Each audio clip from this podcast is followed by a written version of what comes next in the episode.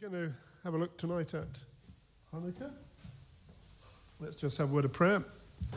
Lord, we thank you that we can meet in the name of Jesus. We thank you, Lord, that you attended the Feast of Dedication in Jerusalem in John chapter 10.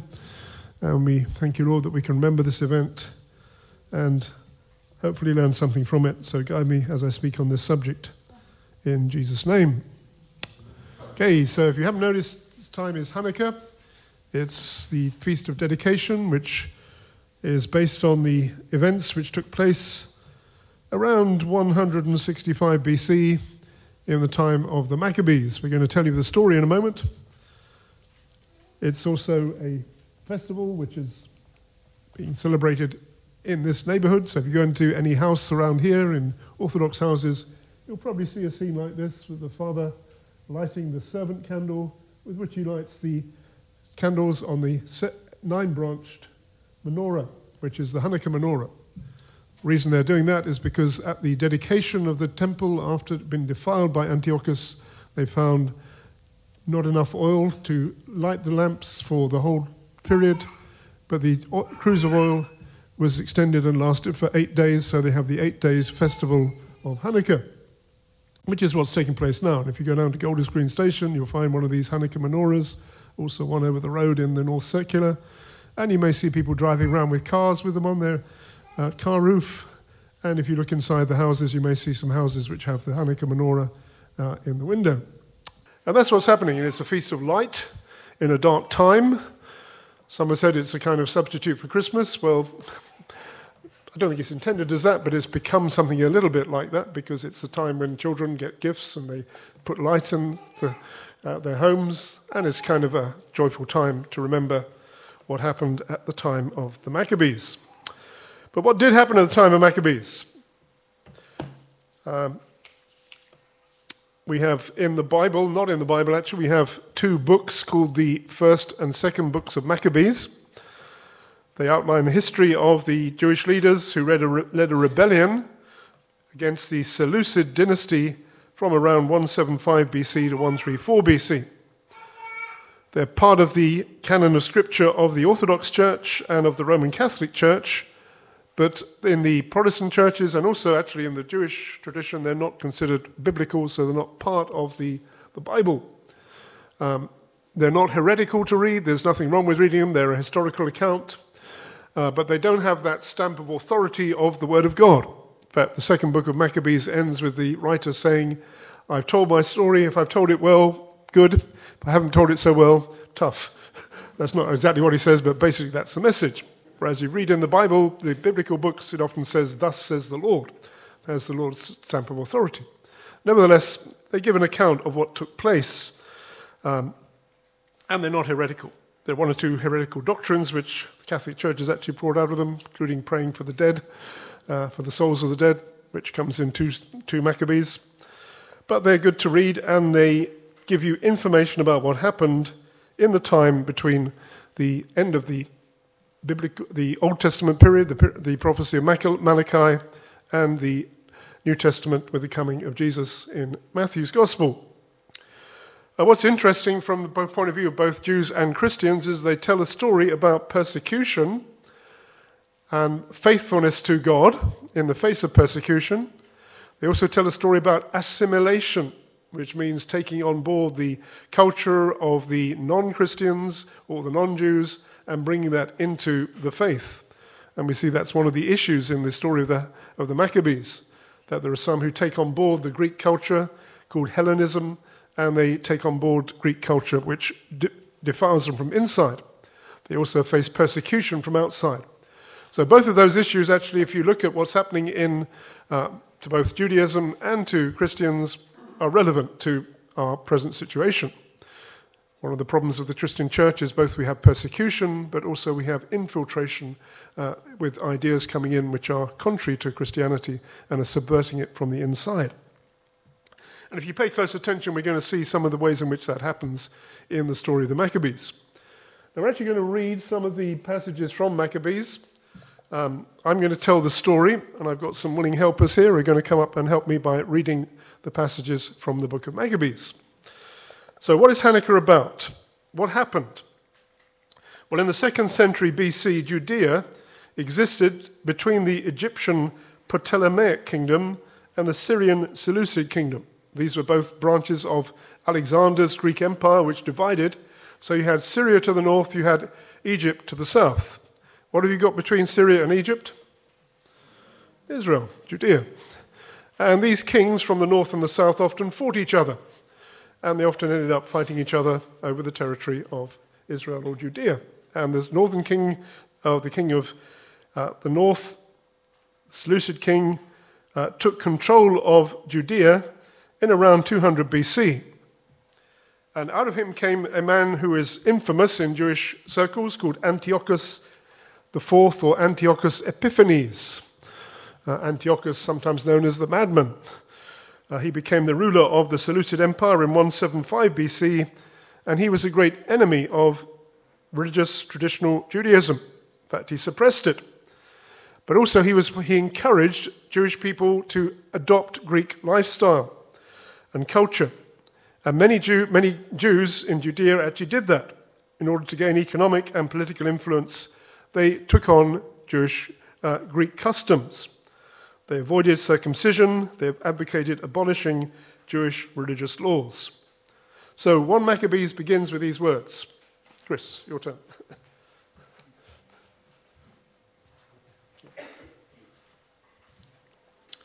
The wicked ruler Antiochus Epiphanes, son of King Antiochus III of Syria, was a descendant of one of Alexander's generals.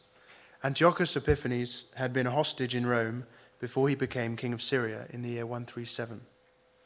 At that time, there appeared in the land of Israel a group of traitorous Jews who had no regard for the law and who had a bad influence on many of our people. They said, Let's come to terms with the Gentiles, for our refusal to associate with them has brought us nothing but trouble.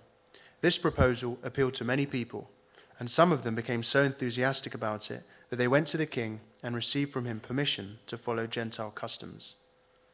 They built in Jerusalem a stadium like those in the Greek cities.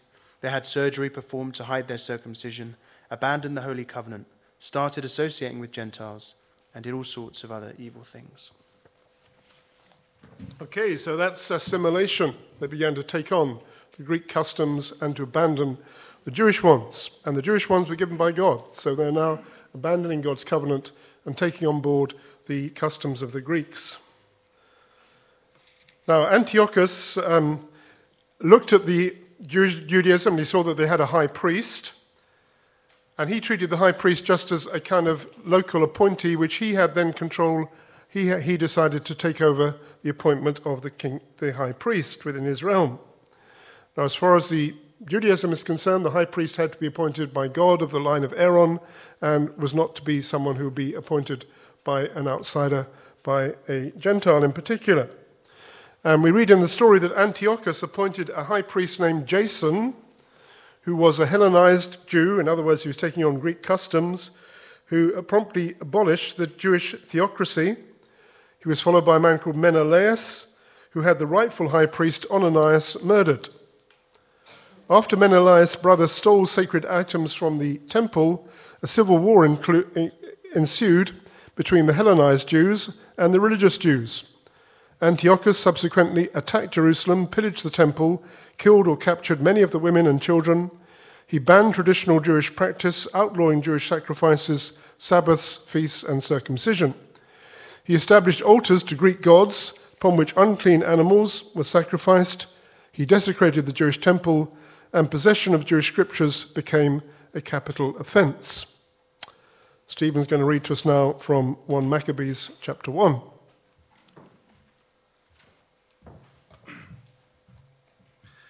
Then, then the king wrote to his whole kingdom that all should be one people and that all should give up their particular customs.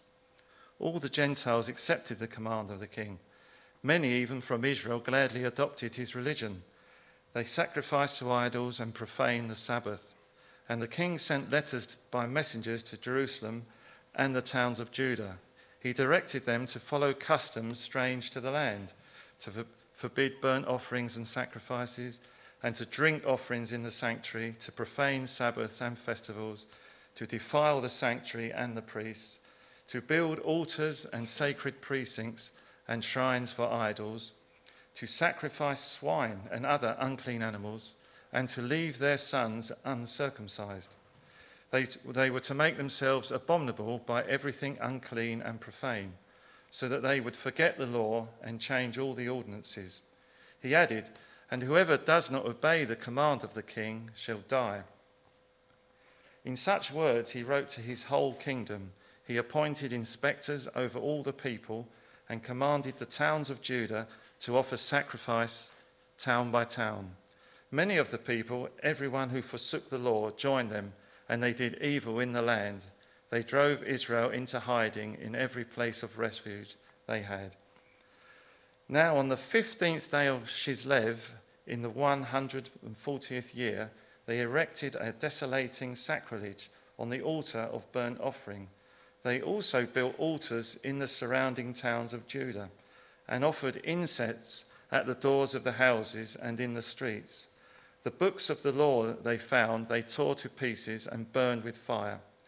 Anyone who found possessing the book of the covenant or anyone who adhered to the law was condemned to death by decree of the king. They kept using violence against Israel, against those who were found month after month in the towns. On the 25th day of the month, they offered a sacrifice on the altar that was on top of the altar of burnt offering. According to the decree, they put to death the women who had their children circumcised, and their families, and those who circumcised them, and they hung the infants from their mothers' necks. But many in Israel stood firm and were resolved in their hearts not to eat unclean food. They chose to die rather than to be defiled by food or to profane the holy covenant, and they did die. Very great wrath came upon Israel.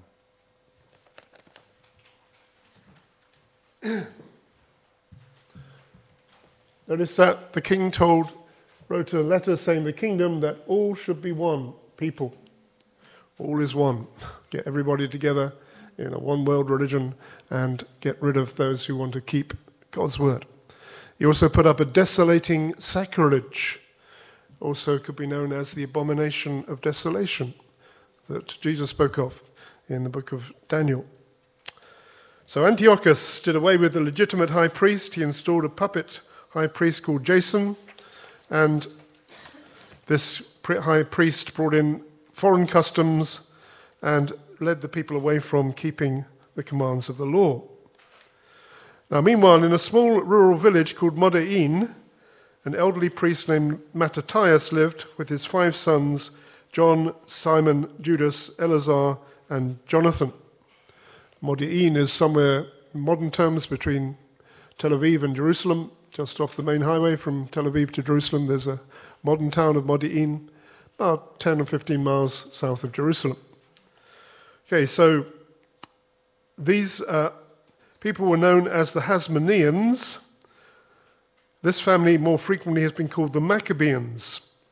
Uh, Maccabees means the hammerer or the hammer, so he developed hammer blows. In 167, Antiochus sent some of his soldiers to Modi'in to compel the Jewish inhabitants to make sacrifices to the pagan gods. Mattathias, as leader in the city, was commanded by the officers to be the first person to offer a sacrifice as an example to the rest of the people. He refused with a powerful speech, which is found in 1 Maccabees chapter 2, verse 15.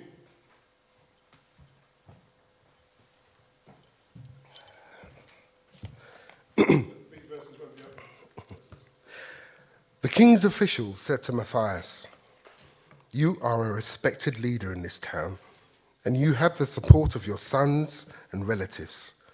Why not be the first one to do what the king has commanded? All the Gentiles, the people of Judah, and all the people left in Jerusalem have already done so. If you do, you and your sons will be honored with the title of friends of the king and you will be rewarded with silver and gold and many gifts.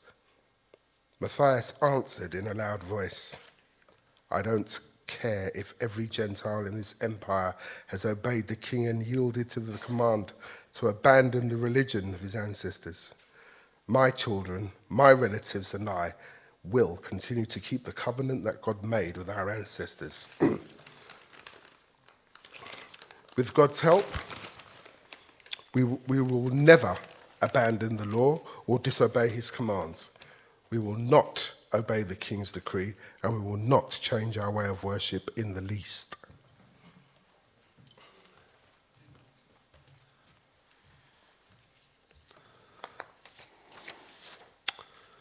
So, fearing violence against the people for Mattathias' refusal, another Jew volunteered to offer to the sacrifices to the pagan gods in place of Mattathias. But Mattathias killed this Jewish man as well as the soldiers of the king. He then destroyed the altar to the pagan gods, after which he, his sons, and a number of followers fled to the mountainous wilderness. These men formed a large guerrilla warfare army and soon began to launch raids against the towns of the land, tearing down the pagan altars, killing the officials of Antiochus, and also executing those Jews who were worshipping the pagan gods.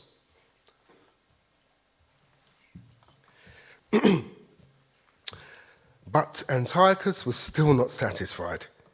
He even dared to enter the holiest temple in all the world, guided by Menelaus, who had become a traitor both to his religion and to his people. With his filthy and unholy hands, Antiochus swept away the sacred objects of worship and the gifts which other kings had given to increase the glory and honor of the temple. He was so thrilled with this conquest that he did not realize that the Lord had let his holy temple be defiled because of the sin of the people of Jerusalem had made him angry for a while. If the people of Jerusalem had not been involved in so many sins, Antiochus would have been punished immediately and prevented from taking such a foolish action. He would have suffered the same fate Herodias, who was sent by King Seleucus to inspect the treasury. But the Lord did not choose his people for the sake of his temple. He established his temple for the sake of his people. So the temple shared in the people's suffering, but also later shared in their prosperity. The Lord abandoned it when he became angry, but restored it when his anger had cooled down. So Mattathias died in 166 BC, just as the revolt was beginning to gain momentum. He left his son Judas in charge of the rebel forces, and even though they were greatly outnumbered, Judas and his rebels defeated general after general in battle, winning decisive victories against overwhelming odds. The rebels won a tremendous victory south of Mizpah against a combined army of 50,000 troops. The people of Israel gave Judas the name Maccabeus because of his success in hammering the enemy forces into the ground. Daniel.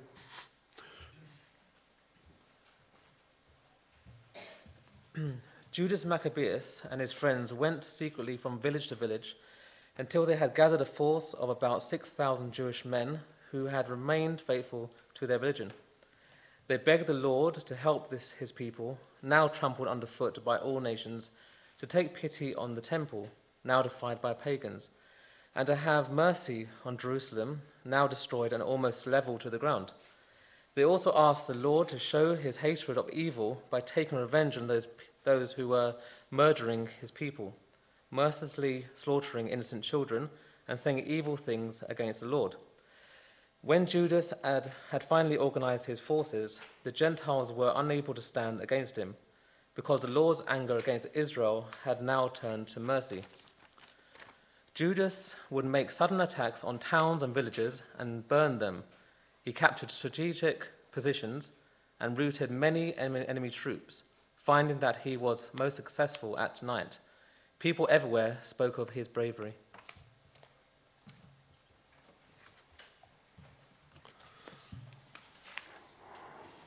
So Antiochus, who had underestimated the scope of this revolt, now realized the serious nature of the rebellion in Israel. He dispatched Lysias, the commander in chief of the Seleucid army, along with 60,000 infantrymen and 5,000 cavalry, to utterly destroy the Jews. This vast army was additionally commanded by two generals serving under Lysias, Nicanor, and Gorgias. The powerful army came against Judas, who fought with a force of only 10,000 poorly equipped rebels in the town of Emmaus. He prayed to God for strength and deliverance, and God answered, and they won a huge victory over the Seleucid army. Subsequently, the Maccabees marched into Jerusalem, cleansed the temple, and resumed traditional Jewish religious practice. The festival of Hanukkah commemorates the cleansing and rededication of the Jewish temple. Judas' brother Jonathan became the new high priest after the rededication of the temple and ultimately succeeded Judas as commander of the army. Brother Simon assumed control from 142 to 135 BC, followed by Simon's son John Hyrcanus. With the death of Simon, the last, of the, Ma- the, the last son of Mattathias, the Maccabean revolt came to an end. The author concludes his narrative of 1 Maccabees in 1 Maccabees with these words, which Ralph's going to read to us.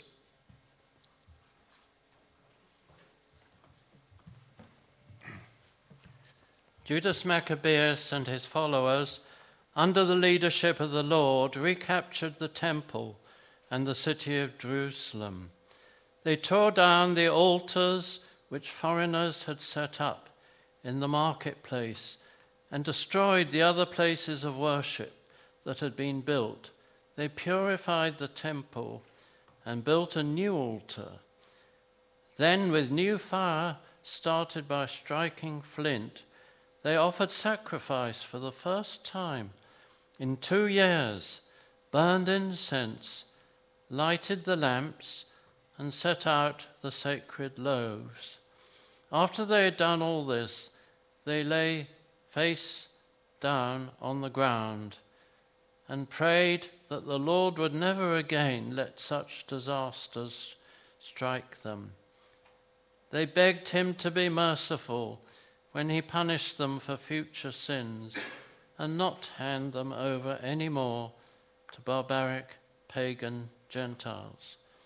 They rededicated the temple on the 25th day of the month of Kislev, the same day of the same month on which the temple had been desecrated by the Gentiles. The happy celebration lasted eight days like the Feast of Booths. And the people remembered how only a short time before they had spent the Feast of Booths wandering like wild animals in the mountains and living in caves. But now, carrying green palm branches and sticks decorated with ivy, they paraded around, singing grateful praises to Him who had brought about the purification of his own temple. Everyone agreed that the entire Jewish nation should celebrate this festival each year. And so ends the story of Hanukkah. And of course, we see that they are still celebrating the Feast of Hanukkah. Um, I might think, well, that's a Jewish story. What has it got to do with us? We're not Jewish. Well, some of us are, but it is a story which has a universal meaning. And also, it was very important, actually, that the Maccabees defeated Antiochus and the Seleucid kings. If they hadn't done, then Judah would have remained under the control of the Greeks, and you'd have seen a erosion of Judaism, so that by the time Jesus came, you could have had no more Jewish practice, no more temple, uh, but paganism taking over and the loss of Jewish identity. So, for God's purpose, for the Messiah to come, actually the Maccabees had to win the battle against the Seleucids. Uh, it also a story really of the oppression of Jewish people, which has a relevance to what's happening today and has happened through history, and of resistance against their enemies. And as I said earlier, it has a story which has relevance to believers in Jesus because it speaks about persecution of God's people, and it speaks about the danger also that they will assimilate or lose their identity as a result. And we can see that the two things which are happening in Christianity today is we have persecution of Christians, opposition to the gospel, but also we have Christianity uh, merging with the world and becoming increasingly assimilated into a world which is actually basically anti Christian. And we can see that the Greek uh, practice of uh, the Maccabees, of the of the Seleucids of, uh, were, was clearly against the God of the Bible. Now, these are passages which we read from, which are actually not in the Bible, as I said, they're in the apocryphal part of the Bible. Uh, but there are passages in the Bible which pro- prophesy this. And this is another interesting subject, so we can look at that. There are two passages in the Old Testament which prophesy the events we've just read. One is in the book of Daniel, chapter 11, another is in the book of Zechariah, chapter 9. And we have one passage, the only passage in the Bible which actually calls, talks about the Feast of Tabernacle, the Feast of Hanukkah by name. You'll find in which book of the Bible? Anyone know? John's Gospel. so it's in the New Testament. And Jesus is walking in the temple at the time of the Feast of Dedication, which is Hanukkah, and it was winter. So we're going to look at all those passages and see what we can learn from them. You go to Daniel chapter 11, very interesting passage. Daniel chapter 11 is one of the really difficult passages to look at, but also one of the most interesting in the prophecy of Daniel. Uh, Daniel 11 describes in such detail the events which were going to take place uh, at the time of the wars of the kings of the north of Syria against the kings of the south, Egypt, over Judea, uh, which we spoke about earlier, and also about the emergence of this one Antiochus Epiphanes, who had become a persecutor of the Jews, and the rising of the Maccabees who had come against him and is so specific in its details that many skeptics have said, well, Daniel must have written this prophecy not at the time of when he was prophesying in Babylon about 500 BC, but he must have written it around 165 BC by someone who was different from Daniel. And you'll find that if you go to some liberal Bible colleges, they'll tell you that Daniel, this was written by another person, not Daniel the prophet, sometime after the event took place which is taking away from the fact that God actually knows the end from the beginning and God's able to give prophecies in the Bible about things which had not yet taken place at the time they were given.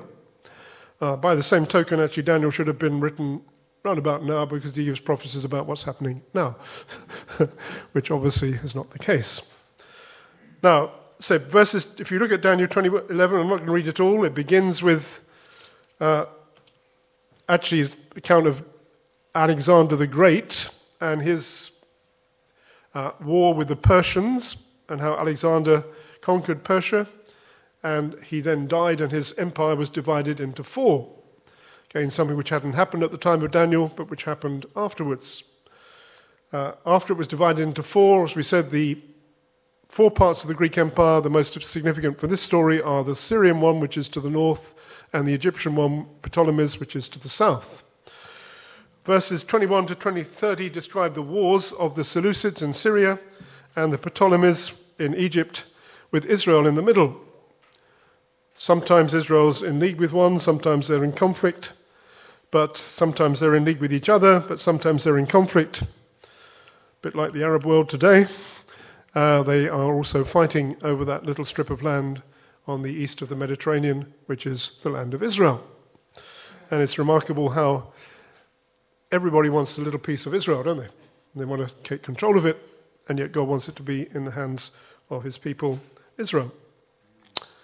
Uh, also, rising in the background is a third force which is going to emerge as Rome.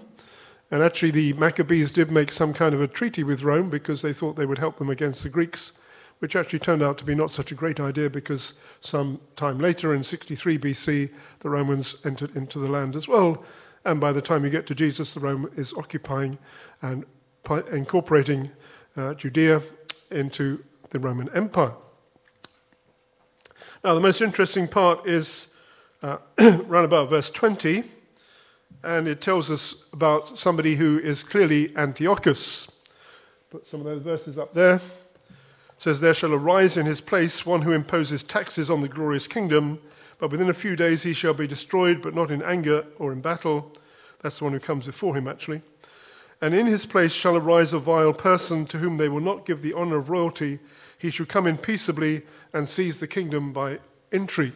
Last part of there is about Antiochus. And he did come in peaceably. Another interesting little detail uh, that this one comes in peaceably, but he ends up as a destroyer that has again a re- relevance to what's taking place in the last days that one will come in peaceably, bring a peace treaty to Israel, and then end up as the destroyer. Uh, goes on, he should enter peaceably even into the richest places of the province. He should do what his fathers have not done. So his forefathers, nor his forefathers, he should disperse among them plunder, spoil, and riches, and he should devise his plans against the strongholds, but only for a time. And verse 30 So he shall return and show regard for those who forsake the holy covenant, and forces shall be mustered by him, and they shall defile the sanctuary fortress. Then they shall take away the daily sacrifices and place there the abomination of desolation. So here we have the abomination of desolation. See also that he comes against uh, the people who are faithful to God, but also he has people who are for him who forsake the holy covenant.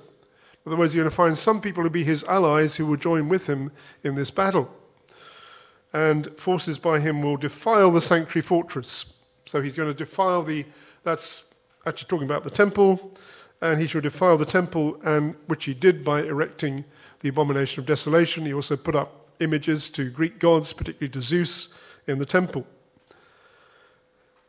So you have this one who comes in, and if you are following attention, you can see that that lines up pretty much with what we read in the book of Maccabees. We then find that there is a group of people who resist him, who are the Maccabees. Verse 32 in Daniel 11, it says, Then those who do wickedly against the covenant he shall corrupt with flattery, but the people who know their God shall be strong and carry out great exploits.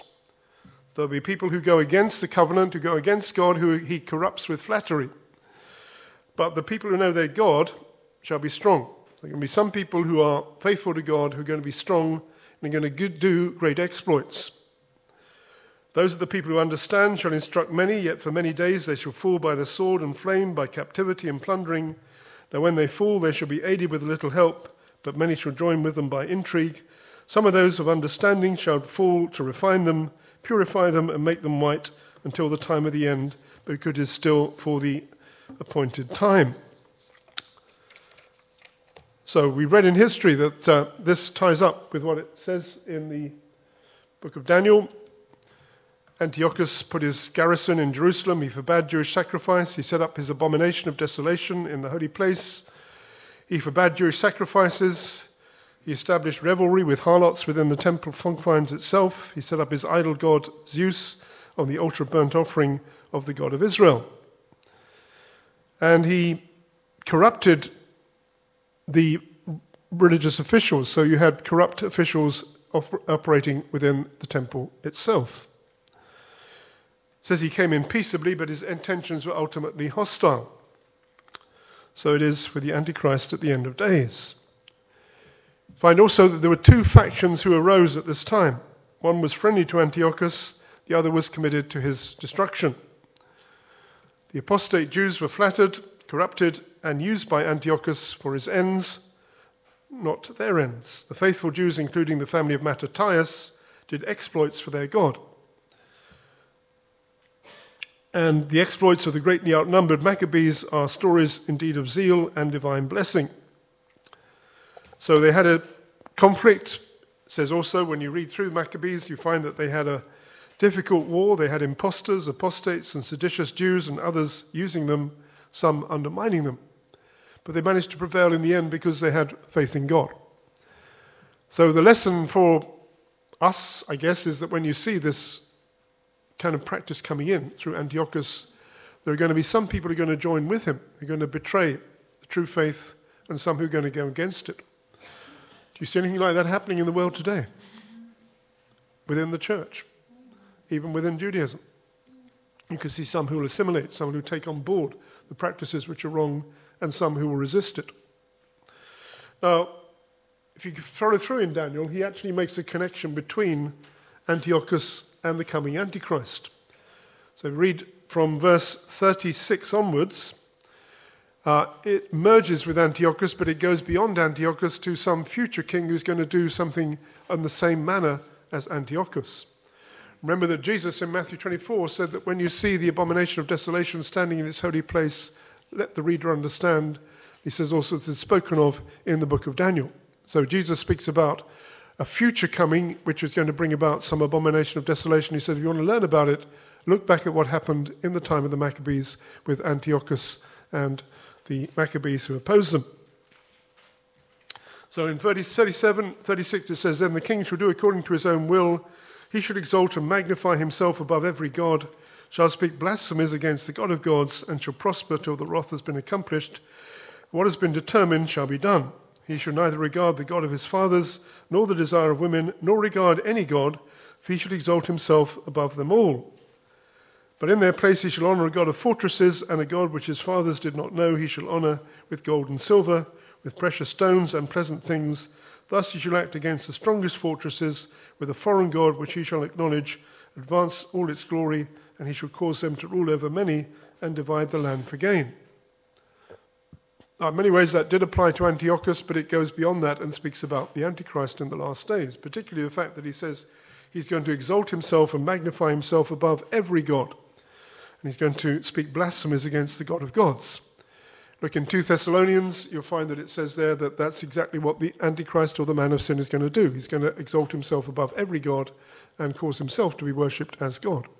Not just against the Christian God, he's against every God. Here it says he's going to be against every God He's going to bring people under his control and he's going to exalt himself above them all. So there's a connection between all of this. And Antiochus in history is a type of the Antichrist. And something similar is going to happen to what happened in Antiochus' day in the coming days. What will it be? A lot of speculation about this. What is the abomination of desolation standing in the holy place? Is it already there? Um, is it something which is going to come in the future? Uh, got to work out also where is the holy place. Now, from the point of view of the Bible, the holy place has to be the Temple Mount in Jerusalem. Uh, is there any abomination of desolation standing in the holy place today? Well, there is a couple of mosques and in one of them, the Dome of the Rock, which is over where probably where the temple was, uh, there is a text which says, Say not that God has a son, and pronounces a curse on anyone who does say this. So, standing there in the holy place, there is a building which actually puts a curse on those who believe that Jesus is the Son of God. Kind of interesting. I'm not saying that is the abomination of desolation. It would seem there is some future event which is going to take place in the Great Tribulation period whether there'll be a rebuilt Jewish temple at the place after some one of the wars, the Gog of War of Gog and Magog. Another interesting question, which I'm not going to uh, say for sure, but is possibly in the agenda. It does seem that from the scriptures there will be a some form of temple which will be rebuilt. Now, what form of temple it will be, we don't know. But there is, at the present time, even a coming together of world religions. When the uh, treaty between Israel and the UAE was established, they actually built a interfaith building in, I think it was in Dubai or where it was, one of those places anyway. Uh, where? Abu Dhabi, that's right, yeah. Abu Dhabi, which was a place for a, with a mosque, a synagogue, and a church, all coming together for one, one religious building. Is it possible something like that will come out? And then the Antichrist goes in and says, Well, actually, you should, guys should be worshipping me. And he puts his image in the place, which is the abomination of desolation. That's speculation, but it's kind of interesting, and you can see that there are forces today which are working uh, to bring in peaceably some kind of a peace agreement out of which will come some defilement and some desolation which will be happening in the Great Tribulation period. So we have a connection between Daniel chapter 11 and what we've just read from Maccabees, and also what we read in the prophetic scriptures about the second coming of Jesus. We also have a connection in the book of Zechariah, uh, particularly in verse excuse me, in verse 13, where it says, I bent, for I bent Judah my bow, fitted the bow with Ephraim, and raised up your sons, O Zion, against your sons, O Greece, and made you like the sword of a mighty man. In the book of Zechariah, one of the last of the prophets, uh, he speaks about a time coming when there's going to be a conflict between the sons of Zion and the sons of Greece. Uh, Zechariah chapter 9 is actually a very interesting passage altogether. I won't go into it in detail, but in the first eight verses of Zechariah, it describes Alexander the Great's conquest of the Middle East. It describes how he went to Damascus, to Tyre, went down the coastal strip of uh, what is now Israel, down to Gaza, and then when he turned up from Gaza, he went up to Jerusalem. You can read that in Zechariah chapter 9. As he was riding up to Jerusalem, he had a vendetta against Jerusalem because they hadn't paid him a tribute and he was about to slaughter the people in Jerusalem. Uh, the high priest in Jerusalem, who at that time was a faithful man, uh, he prayed about this, and God appeared to him in a dream and told him to go and stand on a promontory outside Jerusalem in his high priest gear and wait for Alexander to march up the road, which he did. Alexander marched up the road, and when he saw the high priest, he got off his horse and went and bowed down before him. At which point his Greek soldiers were very surprised. Why are you bowing down before this Jewish man? And Alexander said, Before I set out on my uh, conquest of what turned out to be Persia, I saw this man in a dream, and he said to me, Go forth and you will conquer Persia. Uh, and so he didn't go and slaughter Jerusalem. He went into Jerusalem, and according to Josephus, the high priest, uh, got out the book of Daniel and showed uh, Alexander that he was going to win against the, the Persians. Now, some, some people dispute that story, but it's in Josephus and it's kind of interesting. Um, and it's said that verse 8 of Zechariah, which says, I will encamp around my house, this is God speaking, because of the army, because of him who passes by and him who returns, no more shall the oppressor pass through them, for now I have seen with my eyes. That's speaking about Alexander and the event I've just spoken to you about. The next verse is the verse from Zechariah, which you may know, or you should know, which says, Rejoice greatly, O daughter of Zion, shout, O daughter of Jerusalem, behold, your king is coming to you, he is just and having salvation, lowly and riding on a donkey, a colt, the foal of a donkey. Anybody heard that scripture? Where will you find it? In the New Testament, especially in the book of Matthew, describing Jesus' triumphal entry into Jerusalem. Jesus coming lowly on a donkey, uh, bringing salvation. Comes after the verse about Alexander. Jesus is now the very opposite of Alexander. He's coming lowly, bringing salvation. Then it says, I will cut off the chariot from Ephraim and the horse from Jerusalem. The battle bow shall be cut off. He shall speak peace to the nations. His dominion shall be from sea to sea and from the river to the ends of the earth. That prophecy actually speaking about the second coming of Jesus. So you have in two verses prophecy about the first coming of Jesus coming into Jerusalem and prophecy about the second coming of Jesus when he's going to bring peace to the nations, separated by a great valley of time. Reminds you that prophecy can speak about different times in just between two verses. Then you have the bit about the Greeks. And it says, Also, as for you, because of the blood of your covenant, I will set your prisoners free from the waterless pit. Return to the stronghold, you prisoners of hope. Even today I declare I will restore double to you.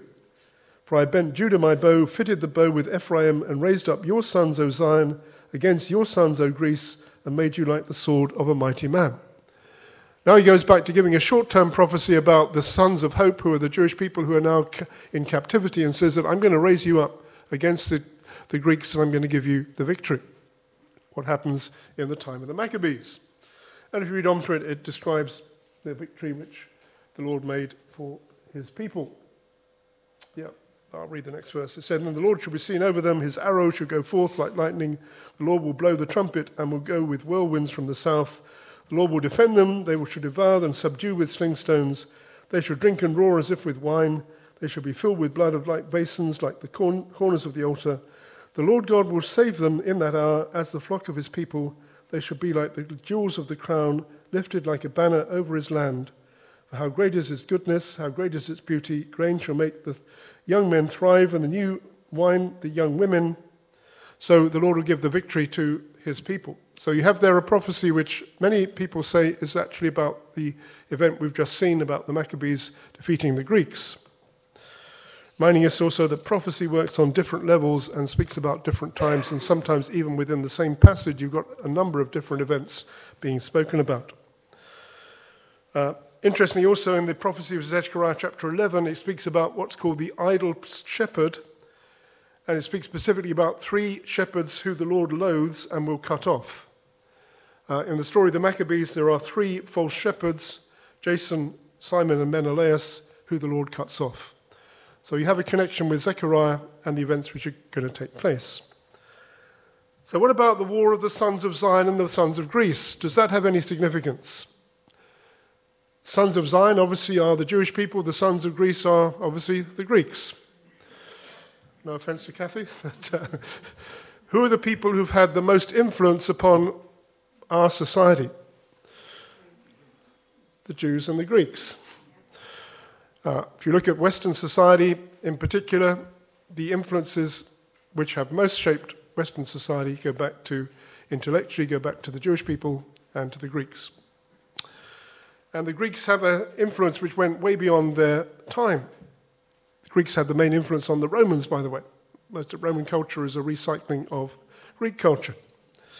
Uh, interestingly, if you look in the prophecy of Daniel in the image of the uh, Nebuchadnezzar, the Greeks actually are in the loins of the, the image. The loins are the reproductive part of a man. And so it says that the Greeks are going to reproduce their ideas. They're going to have ideas which are going to reproduce in different cultures down through the century. Great influence. When Alexander conquered, he didn't want, just want to conquer nations, he also wanted to conquer them with Greek philosophy. Set up Alexandria in Egypt with its great library, which is one of the great libraries of the ancient world, as a center for teaching Greek culture. And right through his conquests, his idea was to center, send Greek culture, Greek influences to influence those nations. Wanted a library and a gymnasium in every Greek city, city of the Greek Empire. and so we have this influence. And of course, Greek thought was in the Roman Empire. Greek philosophy reproduced itself through philosophers like Aristotle. And the New Testament ended up being written in Greek, not in Latin, which was the Roman Empire, but in the Greek because Greek was the dominant culture, and writing it in Greek meant it could be circulated much easier. So you have this influence of Greek philosophy upon us. Interesting man called Heraclitus or Heraclitus. He was alive in the first half of the fifth century BC. He was famous for making three statements Everything flows. You can never step twice into the same stream. Man is the measure of all things. So, what does that mean? Actually, adds up to a humanistic philosophy. Everything flows, there are no absolutes. Everything is relative, like the water in the stream, which changes all the time. You never step into the same stream twice because the water is always flowing by and is different water every time you flow into it. As the water in the stream changes, so the values change in new circumstances. So even God can change, so you can change your image of God according to the circumstances in which you live. So you have this idea of a changing world that you have to adapt to. Interestingly, that the Bible says, I, the Lord, change not. Therefore, you sons of Jacob are not consumed. And the Bible image of God is actually of God, the rock, which doesn't change, not God, the stream, which is continually changing. Can you see there's something of the conflict between the Jews and the Greeks? Also, man is the measure of all things. That means man is the center, so it's a humanistic idea that man is the, his own God. Denial of any moral power which is superior to that of humans. If you look at Greek religion, the Greek gods are actually superhumans, aren't they? They're not gods, God in the true sense. So you actually have Greek philosophy which is in conflict with the biblical revelation.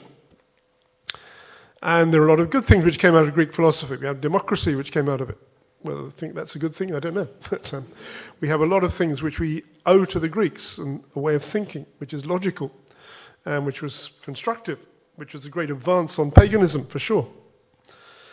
And it has an influence on much of European thought, including much of Christianity.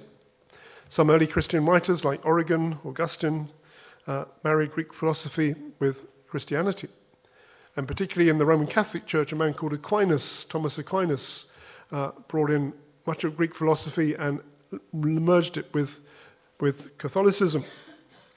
Even in Judaism, we find that the same thing happened. I got this quote from the Aish website, that's an uh, Orthodox Jewish website, from a man called Rabbi Lopiansky. It says there was a long period in Jewish history from Rabbeinu Saadia Gaon, the 10th century, through the Rishonim, up until the Ramak and the Ari, the 16th century, when the main thrust of religious thought was based on philosophy. Although the conclusions of the rabbis' reasoning were certainly different from those of Greek philosophers, their terminology and approach were definitely based on philosophy. The great Maimonides, one of the big influences in Judaism, he said, In all matters sub-metaphysical, Aristotle, the Greek philosopher, is correct. Aristotle has almost reached the rank of a prophet.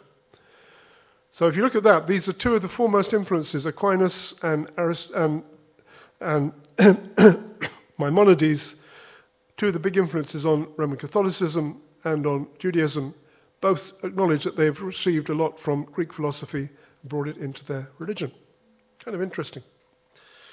And you've got a dominance of much of the Greek worldview in the Western world a man centered philosophy, humanism, dominant spirit behind our educational system, values in the media, evolution, relative values. If it feels right, do it. You have a view in homosexuality, which is that it's okay, which was also the view in Greek philosophy. And the idea that if it seems right to you, then do it, conflicting with the biblical view. Uh, and it goes back to the fall. And you've got this kind of New World Order, which we have, bringing together kind of humanistic philosophy with some religious ideas and bringing them into one. Remember, one of the things Antiochus said was he wanted all people to be as one. So to bring together this one world view and this one world religious system.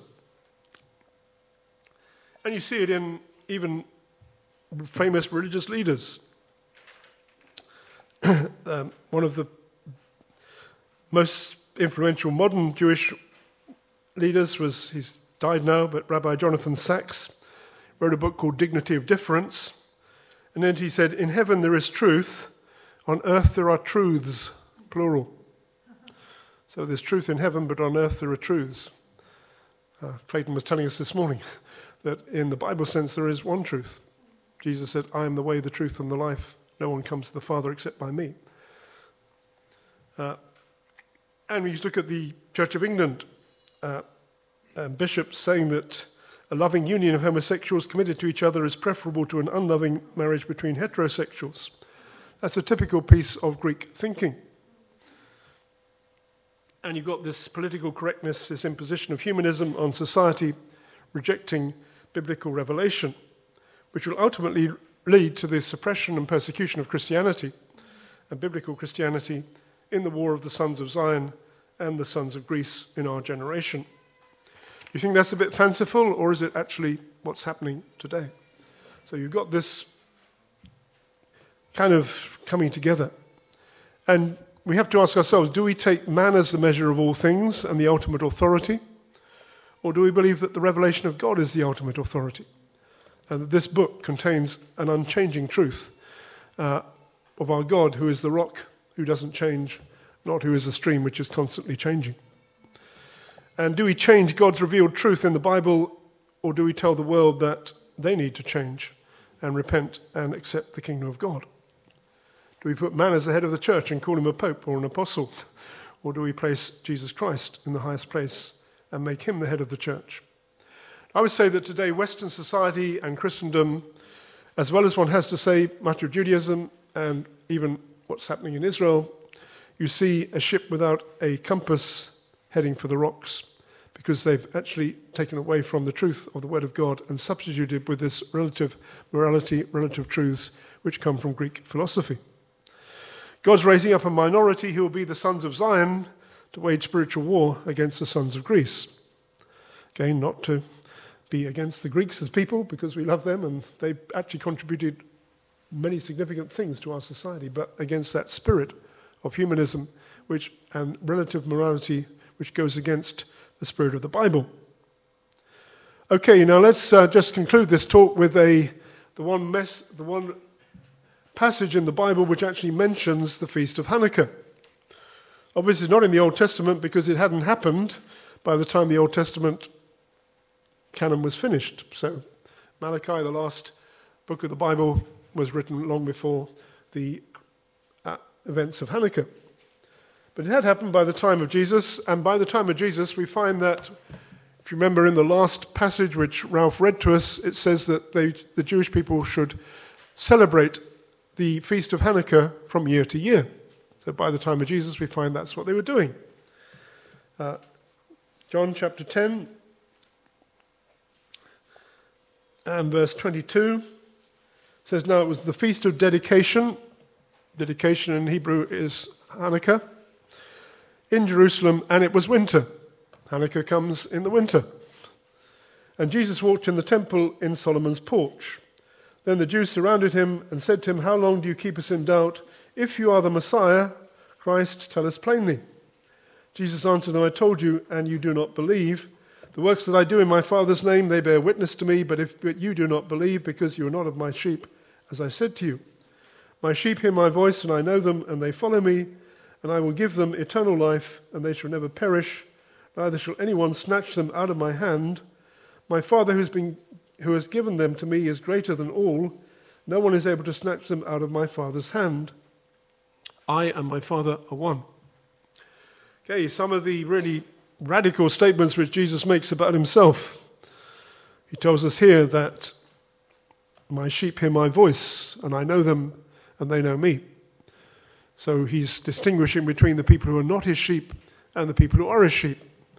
Not saying here, by the way, that the Jews are not his sheep. He's just saying that amongst the Jews there are people who are not his sheep and the people who are his sheep. Just as there are amongst the Gentiles people who are his sheep and people who are not his sheep. People who hear his voice and people who don't hear his voice. People who accept him and people who reject him. He's saying that uh, those who follow him will receive eternal life, they shall never perish. Uh, so he's saying to the people who follow him that they're going to receive a life which is not just better for this life, but is better for all eternity.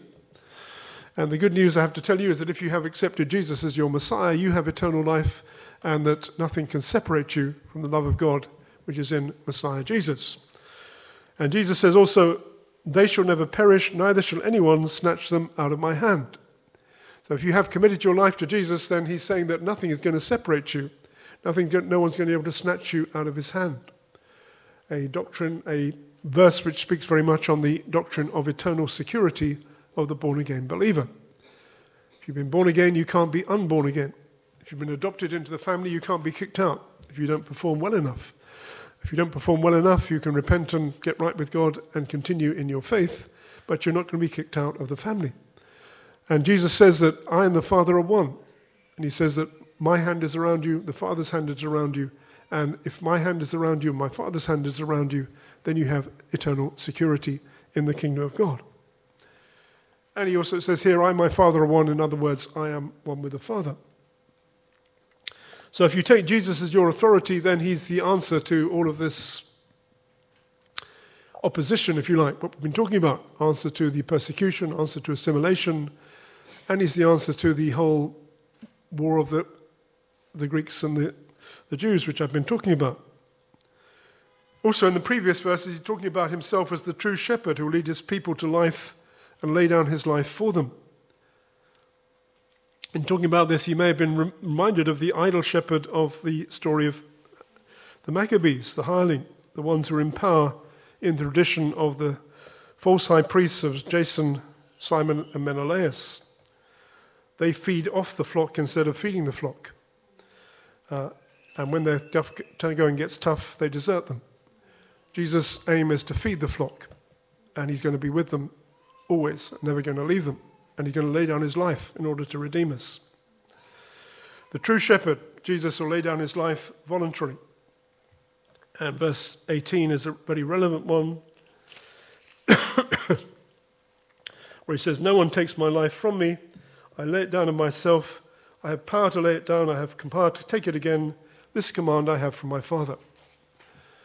Very good verse if you find people who tell you that the Jews killed Jesus. No. Jesus died of his own free will as a sacrifice for the sins of the world. And we all killed Jesus because he died for our sins, and we're all sinners, whether we're Jewish or Gentile. So Jesus here is affirming his role as the true shepherd who's going to die for his people. And as there were hirelings in the temple in the days of the Maccabees, in Jesus' day there will also be hirelings, as there were in the Jewish religious establishment, and as there are in the church today that is called by the name of Jesus. And you'll find that some of these people are amongst the most vociferous opponents of the faith. I've had quite a few discussions about Christianity with enemies of Christ. Some of the worst have actually been with what I would call apostate Christians in the church who attack the true faith in Jesus Christ. And basically, they will hand you over to the devil. But the true cross, the true Jesus Christ, sets you free from him. So just in conclusion, John 10 describes Yeshua at the Feast of Dedication, the Feast of Hanukkah. He has power, and he has the power to give us eternal life. And he is the one who is actually the fulfillment of the Messiah, messianic prophecies which you have in the Hebrew Scriptures. And so, he also is the one who prophesied the destruction of the temple and the regathering of the Jewish people in the last days. And he's the one who is coming again, this time not as a suffering servant, but as the King of kings and Lord of lords with all power. Before him, there'll be another kind of Antiochus, the Antichrist, who will bring about the abomination of desolation in the holy place. When Jesus comes back, he will sweep it away and set up the true temple in the millennial kingdom and reign for a thousand years, bringing peace and justice to the world. Meantime, we have all the troubles taking place in the Middle East and Israel, which are foretaste of the second coming. We have all the affliction of the world, all the bringing in of false doctrines into the church and into the world. But Jesus Christ remains the rock upon whom we can build our lives, and he doesn't change. He's not like the stream which you walk into and it's always changing. He's the rock of our salvation. Build your lives on the rock, and you'll stand in all the troubles which are coming on the world today, because he is the, the one who is true and who is eternal and who's given his life for us in order to redeem us. So we conclude that with a few thoughts about Jesus. Uh, in a way, what I've said about Jesus doesn't really relate to the story of the Maccabees, although in some ways it does. But it tells you that he is the true shepherd. He's the one who is coming to redeem us, who has come to redeem us, and is coming soon to judge the world in righteousness. So believe in him and look up as you see all the troubles in the world because he's coming soon. Amen. Let's have a word of prayer, and I'll hand back to Andy. Lord, we do thank you for the things which have happened in the past. Tell us something about you. Thank you, Lord, that you did preserve Israel in the days of the Maccabees. You preserved a people who would have a measure of faith, would not be overwhelmed by false philosophy, and would prepare the way for the coming of Jesus the Messiah into the temple to bring the truth of the Word of God. We thank you, Lord, that today we do have the Lord Jesus, who is the way, the truth, and the life who can bring us into the kingdom of God and help us to be ready for your return. So we commit our lives to you, and we thank you for your truth and your word and your Holy Spirit. In the name of the Lord Jesus. Amen.